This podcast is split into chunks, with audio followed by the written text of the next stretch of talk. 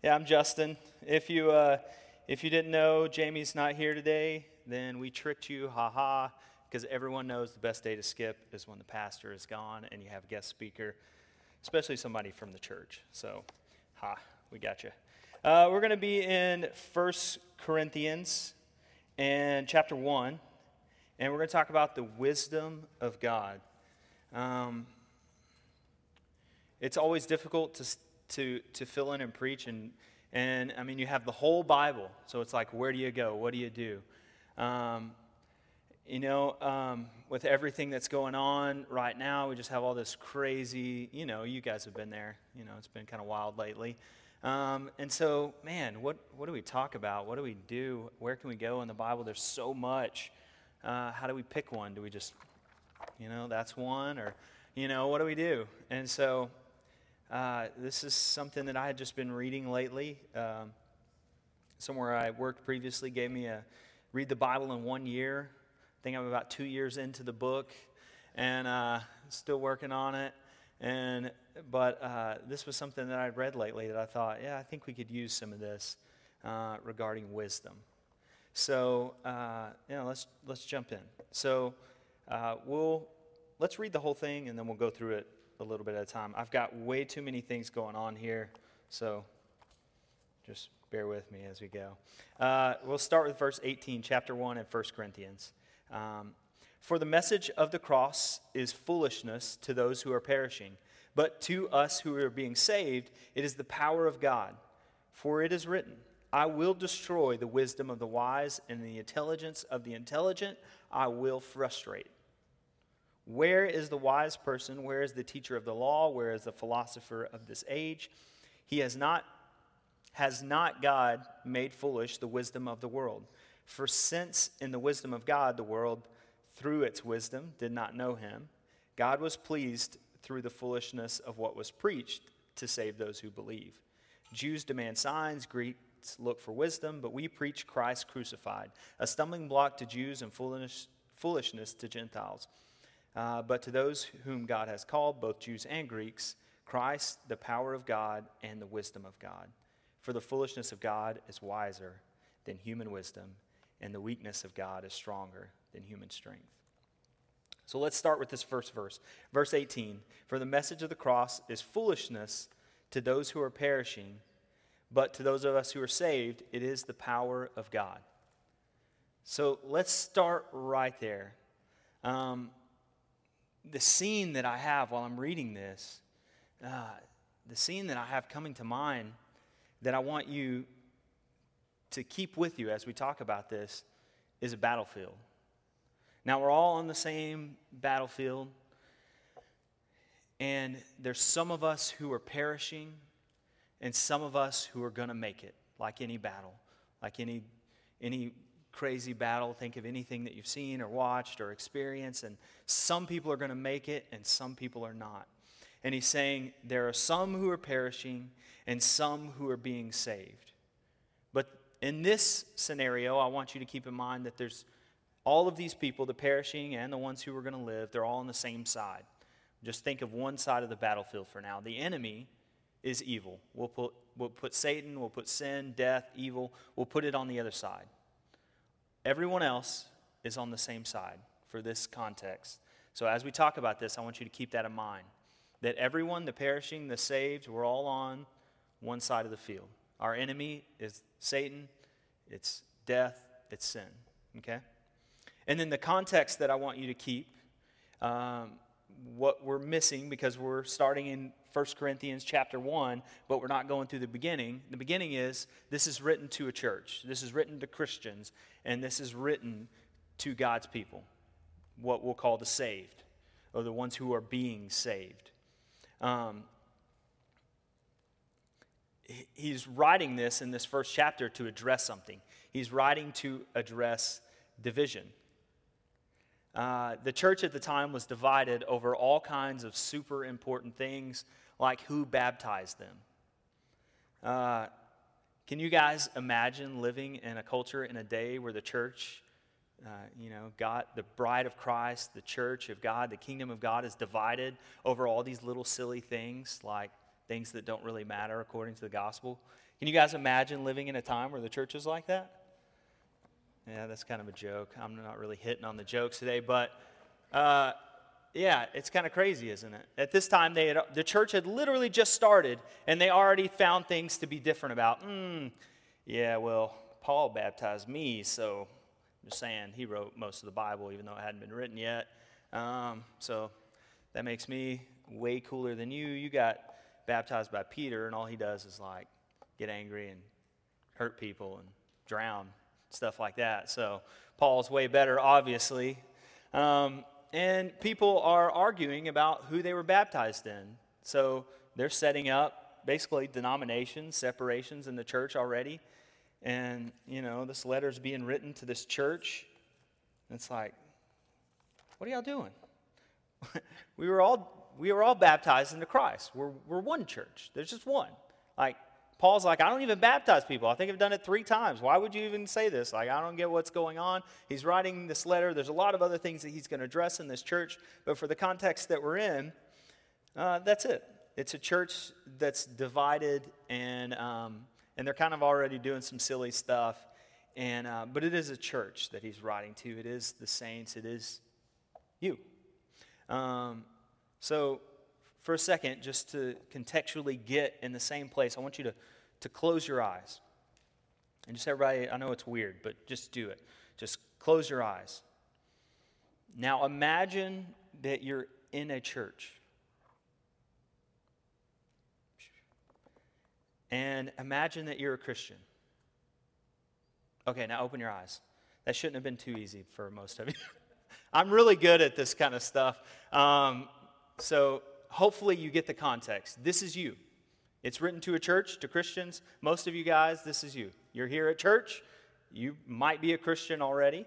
Awesome. This is for you. This is information uh, that was written so that you could learn and, and grow from this. So as we go, keep this in context that the, the, the context, the who it's written to, the time and the place is the church.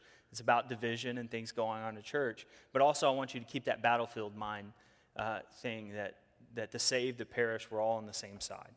So, um, this message, the, the first verse, for the message of the cross is foolishness to those who are perishing, but to those of us who are being saved, it is the power of God. So, the perishing. Uh, the first thing we want to know about the perishing, who is that? These are the, the lost, the unsaved, the people who have not given their life to Christ, the people who have not placed their faith in Jesus, and those are the perishing. Um, those of us who are being saved, as it puts it, um, are those who have received grace, who have placed our faith and our trust in, in Christ Jesus, and we're no longer perishing. We are being saved. We are in the act of being saved. And we know that God is faithful to complete it, that we will be saved. We will enjoy, uh, you know, heaven with the Father, and, uh, and that Jesus is going to go to bat for us. And then we have the perishing who are on the other side who don't have that. They are perishing. We were all once that. All of us who are Christians, who are saved, at one point, we were separated. The Bible says that we were far from God, we were aliens, we were adopted into the family. All those things tell us that we were once not, but now we are. I was lost, but I'm found. All of those things. And so that is us. We are the ones who are being saved. And so these perishing, it states in verse 18, the message of the cross is foolishness to those um, lately, I see, man, just a lot of debate going on. A lot of like, it seems like everybody's bored or they have too much time to be on Facebook, and there's so many things that are going on. I've seen so many arguments, and man, it's just everything I can do to stay out of it. But there's so much going on, um, and it seems like just in general, the world is going further and further from the truth, from the gospel, from, from the Bible. Um, as Christians, it just seems like more and more that's just the way the world is going. It's moving away from what we believe, and And it's going towards this idea of wisdom, towards this idea of truth that, that our way, the Bible, is not true and that theirs is. And what we believe seems like foolishness. I can't tell you how many times I've heard and, and seen people that are hateful to each other and call Christians stupid because we believe what we believe or uneducated or, you know, I'm sure some of you have even experienced that. If not lately, then at some point in your life. How can you believe that?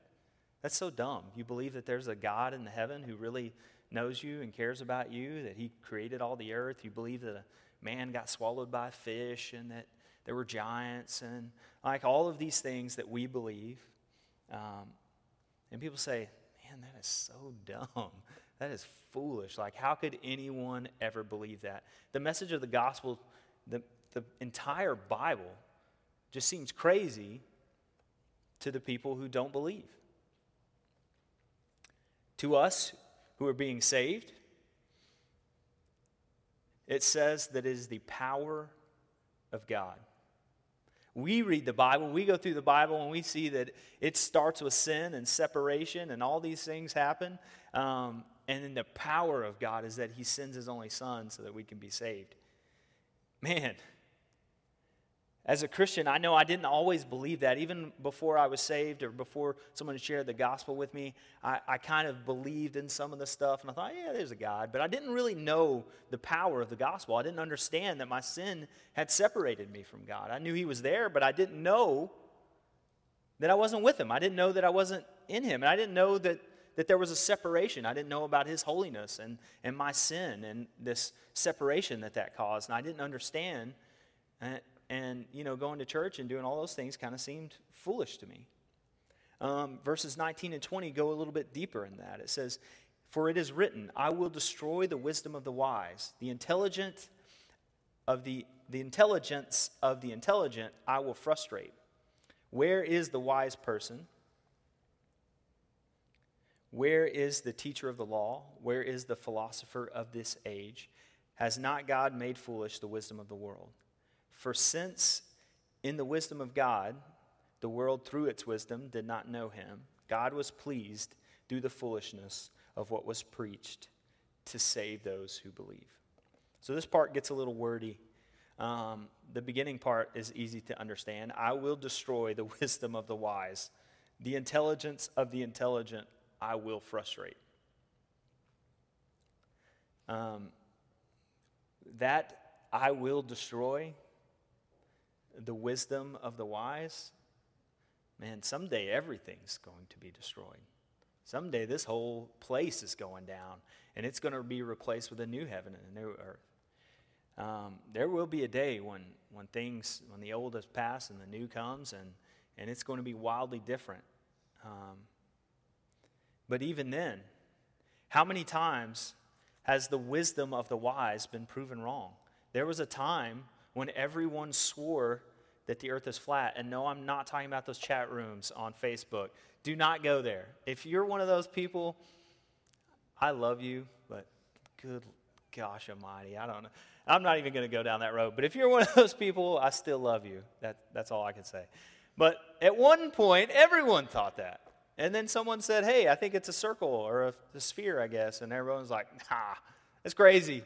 And then they proved it's right. And we went on with our lives and we were like, okay, it must be round. It must be a circle. You know, everything is. And, and they're like, oh, not everything's flat because it looks flat. And they kind of figured it out. It made sense. And then they went on and they figured out all kinds of crazy things. But there have been so many things that have been disproven, even if you look at something like evolution. How many times have they changed their mind about, well, let's draw an arrow from this manatee directly to this horse, oh, wait, never mind, there was another thing, and they add in another thing, and then, well, that doesn't work either because of this and this. So they keep drawing little things and redoing it. There is no science that can't be undone by deeper discovery and a greater knowing of our world. To me, they just they just can't. Like we can only understand so much, and at some point, this wisdom that we have, the things that we think we know, are going to change. Think of it in context to people. How many times have you thought you knew somebody? Like, I know this person would never do that. Man, Has anyone ever been shocked in that category? Like, I thought I knew someone. I thought I, I was wise about the character of this person, but I did not know what they were capable of. I did not know what would happen. Um, there are so many things that we could be wise about that can change in an instant. Um, and God says, Yeah, I made it that way. The intelligence of the intelligent, I will frustrate. If you think you're smart, I will undo that. And there are things that you just will never know. Even as a Christian, there are parts of this Bible that it just says it might a, remain a mystery to you. That there are things that I might not reveal completely until, until I'm ready. That, that God may withhold some understanding of some part of the Bible for you until later. It's kind of hard to deal with. Um, it goes on to say, Where is the wise person? Where is the teacher of the law, the philosopher? Yours may say, Where is the wise? Where is the scribe? Where is the debater? Um, so, what it's setting up is the three smartest people you could think of. Just in general, the wise.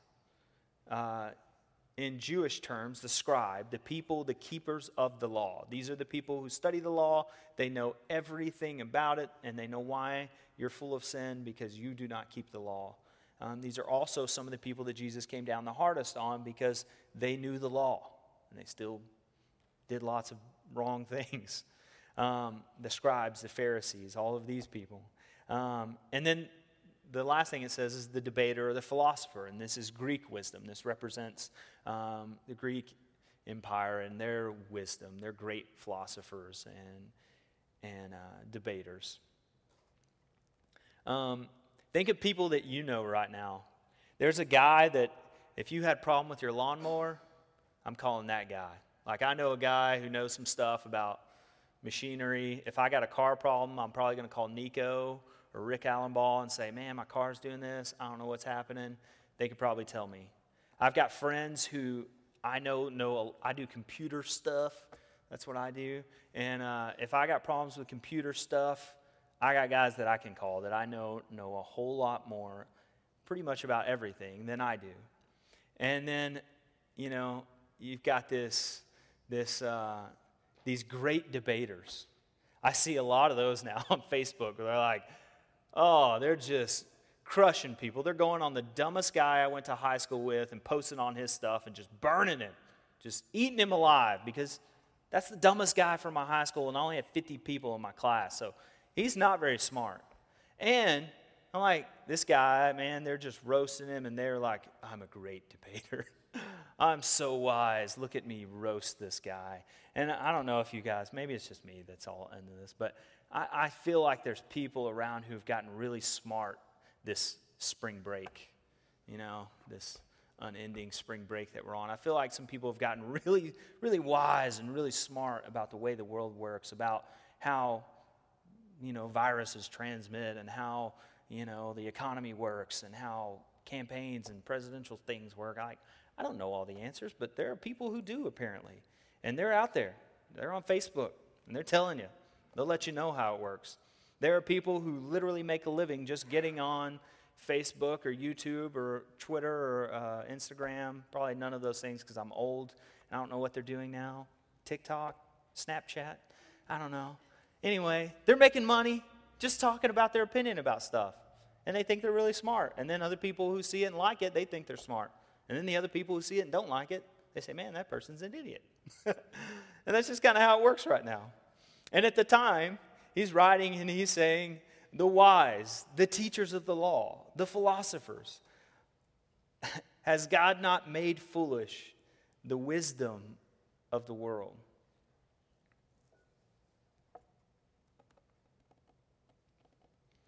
God said that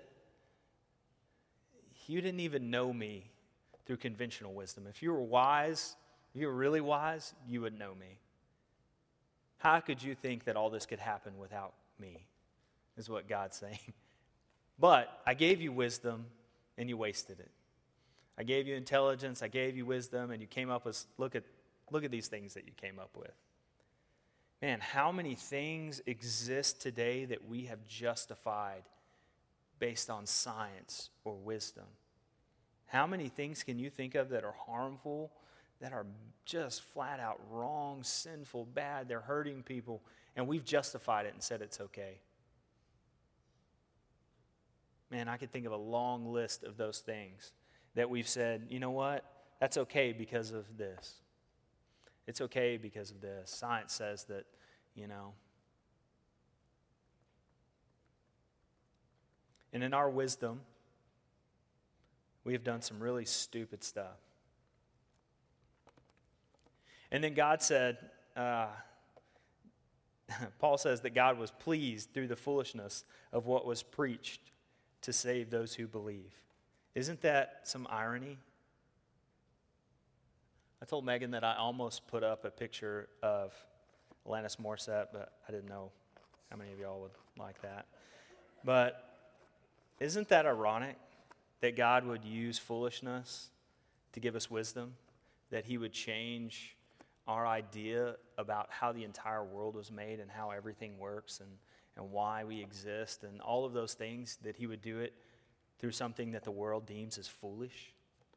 Like giving your money to a church and, and spending your time here learning about a book that was written thousands of years ago and a God who you can't see. Like all of those things seem so foolish. But here we are. And this is what God has given us. So, a question then um,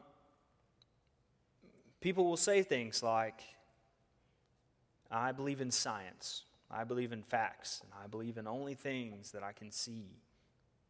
Um, they want the proof. And why doesn't God just show us? If He's real, why wouldn't he just show up right here and be like, I'm real, peace, and then do that at every church? Just, I mean, he could do it all at once, I guess. Then have to go to each one. Uh, but anyway, you get the picture. Uh, why didn't he just do that? Well, 22 and 23 kind of address that. Jews demand signs, and Greeks look for wisdom, but we preach Christ crucified, a stumbling block to the Jews and foolishness to Gentiles. Have you ever heard the saying, You wouldn't believe me if I told you? Knowing they're about to tell you something crazy. You wouldn't believe me if I showed you. Like, people say that kind of stuff all the time, or at least they do in East Texas, where, where I was born. And uh, that's the way people are a lot of times. A lot of times people aren't going to believe you, especially if you tell a lot of stories that, w- that begin with, you wouldn't believe me. People probably don't believe you already because you probably tell a lot of those kind of stories. Um, but here's this, this idea people like to say um, man, I would believe in God if I could see some proof. Man, the Jews, I mean, you read the Old Testament and the Jewish people how many times did God come through and do something crazy? And that they responded for a short while with, with faith, with, with belief. And how does it always end? They turn their back on it. Like every time. And sometimes it's really quickly. Like when they're in the wilderness and God is literally making manna appear on the ground every day they get upset with God and they, and they start to lose their faith because they wanted meat. They're like, mm, this honey bread is good, but I kind of wanted some chicken. so, um, and they start to lose their faith and they wander around and then eventually, you know, they mess up and they, they start to stray from God. How many times have we seen this happen throughout the Bible? Um, Hezekiah, he's a king, he had his life uh, extended uh, beyond you know, his natural duration. He was supposed to die. He was given some extra life, and, you know, he kind of wasted it. Um, and, you know, David literally kills a giant. I know we always talk about David, but I mean, the dude literally kills a giant and then kills one of his best friends later in life and has an affair. Like, we think that if God gave us something great, showed us something awesome, that we would believe, or that's what people who don't believe say. But it's just not true. Um, it, it's happened over and over and over, and people still stumble. They still uh, lose faith. It's not enough because that's not what it's about. Um, God has given us one vehicle through which to be saved, and that is. We were given grace through faith. Faith is the vehicle, grace is the gift, but faith is the vehicle by which we receive it. Um, I had to look up these two words because I knew they were different, but I didn't know how. One's delusion and one's illusion. Does anybody know the difference? I do because I Googled it. Uh, delusion is when you have uh, an idea or something that's wrong about your beliefs. And illusion is just something that's in your mind. It's not necessarily in your heart, it's just in your mind. So, an illusion is something that you see or think that's wrong, and, and a delusion, when you're delusional, you really believe it. It's something in your faith. Um, there's a delusion that Christians are the only ones that live by faith. Let me tell you guys, I have studied science. I tell my kids I'm a computer scientist. I'm really not smart at all. But I have studied enough to know that at some point, no matter what you believe, whether you say you believe in science or whatever, there comes a point where you have to deal with everything came from nothing. Even if you believe that evolution is the vehicle through which humans were created, it had to start somewhere. And I can tell you that the answer that they give you that primordial soup existed, there was this, you know, something was there, and then something happened to that something, and that something started into something that turned into more things that those things turned into other things, and eventually, you know, it, it turned into us.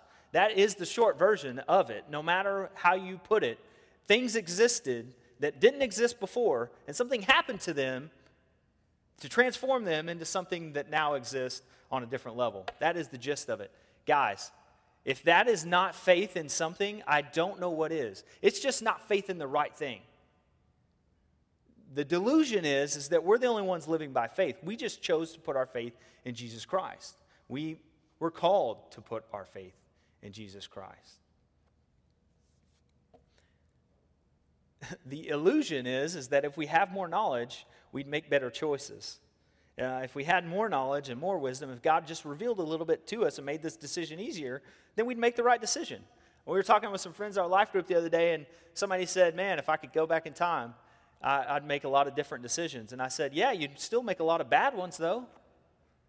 Have you ever thought about that? Like, if I could go back in time, man, I wouldn't do this, wouldn't buy that car, wouldn't spend my money on this, wouldn't make those decisions, wouldn't say those things or do those things, or I might do these things and say these things. But I can guarantee every one of you, if you went back in time, you would probably still do a lot of stupid things. They would just be different stupid things than the other things, or you might even do the same stupid things because maybe they were worth it. I don't know. But I can guarantee that none of you are going back in time and living a perfect life and not making mistakes. That's just not going to happen. It is an illusion to think that if you had more knowledge, you would be better off than you were before. You'd be the same. You'd still be lost. You'd still make bad choices and you'd still do dumb things. It's our human nature. But there are people who believe wholeheartedly if they find all the clues and they just line it up, that it'll make sense and they can make the right decisions, that they've made an educated decision to place their faith in, in wherever they placed it. But I'm telling you, there is no education that changes the fact that you have placed your faith in something that is not complete.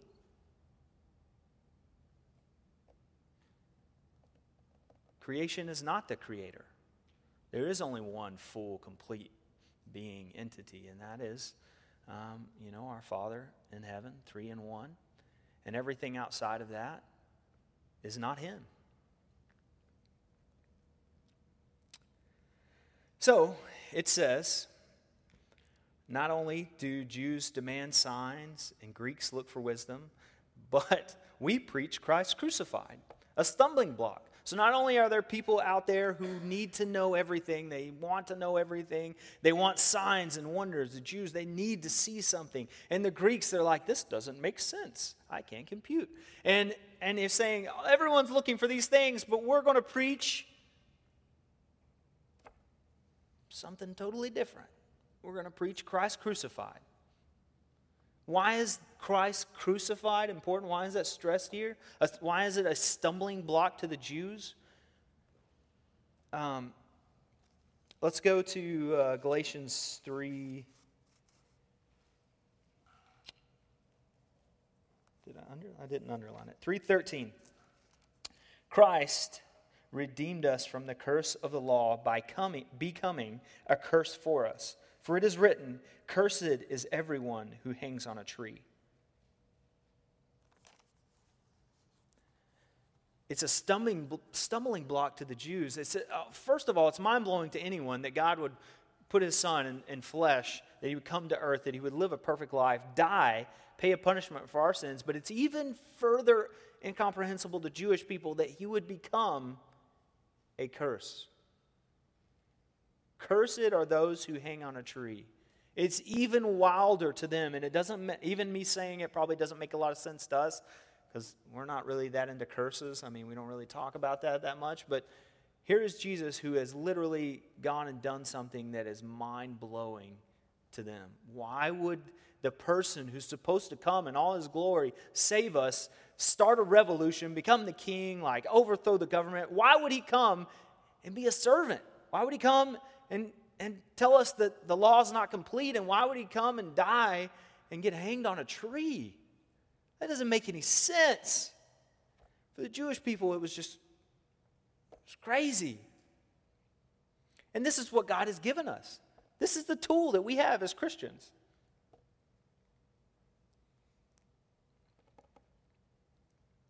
Is it a broken system? That we've been giving something that everyone says is foolishness. It doesn't make any sense that God would do this.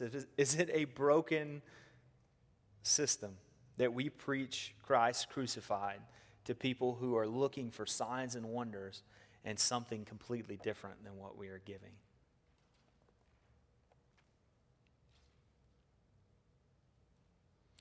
Verse 24 and 25. But to those whom God has called, both Jews and Greeks, Christ, the power of God and the wisdom of God. For the foolishness of God is wiser than human wisdom, and the weakness of God is stronger than human strength. Guys, like I said in the beginning, it is not us versus them. We're on the same side of this battlefield against sin, death, Satan, the flesh, the world. And there's brothers and sisters, around us who are perishing.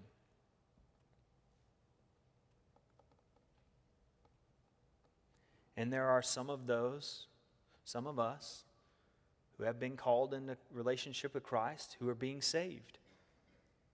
How did we get there? We were called by hearing the gospel through faith, and we were given grace. Guys, we have to be on our guard. We have to constantly be in this, and we have to be in community and fellowship with each other, not to get bogged down and see the perishing as our enemy. They are perishing. There was a time where I was dying to sin and death. My life did not make sense, even though I didn't know it, until after someone had come to my house and shared the gospel with me and sat down and told me that I was far from God, but He loved me and sent His Son to bring me back near.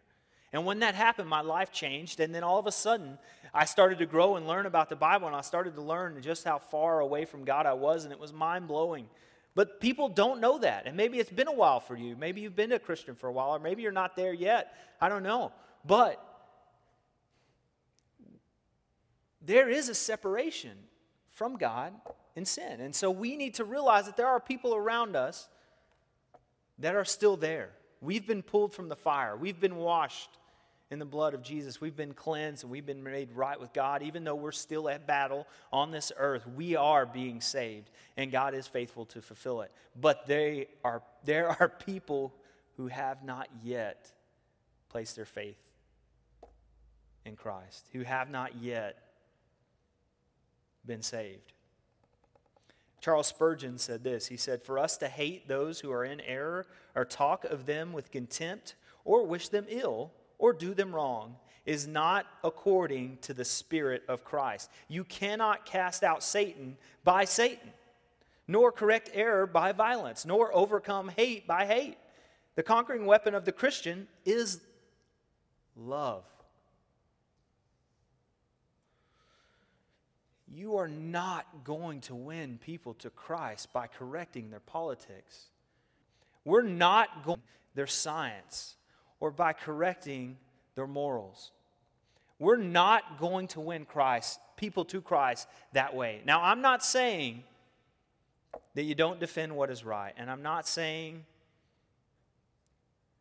that we don't try our best to do the things that we can do that are right. But there is a thing that is most important. And that is that there are people that are perishing and that we've been called. I mean, what does the Bible command us to do? It says, Love God with all your heart, soul, and mind. Love your neighbor as yourself. And then the Great Commission go therefore and make disciples of all nations. Jesus said those are the most important things. I'm not saying they're the most important. Jesus himself said those are the most important things. That is not negotiable. So, the most important work for us to do is the gospel. It is sharing the gospel with people. And that's hard to do because it's foolishness. When people hear it, they go, What? No, that's not for me. No thanks. Listen, it is not your job to convince them that it is. It's not your job to make them understand. We're just told to say it. We're just told to live it and to do it and to say it. And that's what we do, and we let the Holy Spirit take care of the rest. There was a time in my life where people tried to tell me the gospel, and it fell on deaf ears. The fir- when I got saved, it wasn't the first time I heard the gospel. When I gave my life to Christ, or however you want to call it, when I surrendered, whatever, that moment in my life wasn't the first time I heard the gospel. I'd heard it before. But that was the moment that I was called and that I answered and that I gave my life to Christ. Guys, I want you to know that it's okay to share the gospel with people. It's okay to love people, even people that you don't like, especially people you don't like. Love those people. There are people who are wrong, but the Bible comforts you and tells you that it's okay. It's okay. They don't understand. They're not going to they're not going to get our point of view because our point of view was made foolish to them by God Himself. He said, I made this foolish to the wise, and I made unintelligent to the intelligent. This is the way it works. We don't need to get upset about the system. We just need to do what we're supposed to do, and that's preach the gospel. Uh, let's look at Galatians. I know I'm probably going a little late today. Galatians 3 25 or 26 actually through 29. For in Christ Jesus you are all sons of God through faith. For as many of you as were baptized into Christ have put on Christ. There is neither Jew nor Greek, there is neither slave nor free, and there is nor, no the male. For you are all one in Christ Jesus. And if you are Christ, then you are Abraham's offspring, heirs according to the promise. We have been made sons and daughters, and it was not because we understood and because we're smart and we were able to get it. We need to have some compassion on the lost. We need to have passion for the gospel. And I'm telling you, that is the most important work we can do. Uh, if you want to debate that with me as a Christian, we can talk about that, but we don't need to debate it with other people. Uh, it's pretty simple to me that what our job is. So let's do it. Church, let's go out of this place. Let's realize that people are going to sound foolish to us because we have something they don't have. We have the Holy Spirit working in us that has made those things make sense. And so let's go from this place with compassion and let's preach to those people that, so that they have an opportunity, just like we did, to hear the gospel and that they can come to faith. And man, as we inch along this battlefield, in James it says, if we can pull anyone from the fire, man, if we can just pull anyone else from the fire with us, amen. Like, hallelujah, let's do that. Go from this place. If you're going to be a warrior, let it be for the gospel. Let's pray. Dear Lord, thank you for this day. I thank you for our church. God, I thank you for the word that you have given us to encourage us, to, to teach us. I pray and thank you so much that you have opened our eyes, not that we are wise, but just that we can see your wisdom. God, we still have much to learn. There's so many mysteries and things of your word that we have yet to understand as Christians. You are constantly working that out in us as you're sanctifying and, and growing us. But God, I pray for the church that you would make us passionate about the gospel, that we would live to serve and love other, others, that we would see that God, sometimes people are just lost and that they need you. That's what they need. And, and they get that by hearing your words. And I pray that we'd be a church who would share that, who would give it freely, and that we would know it. God, I thank you for this church. I thank you for South Point. I thank you for all of our blessings. In your name I pray. Amen.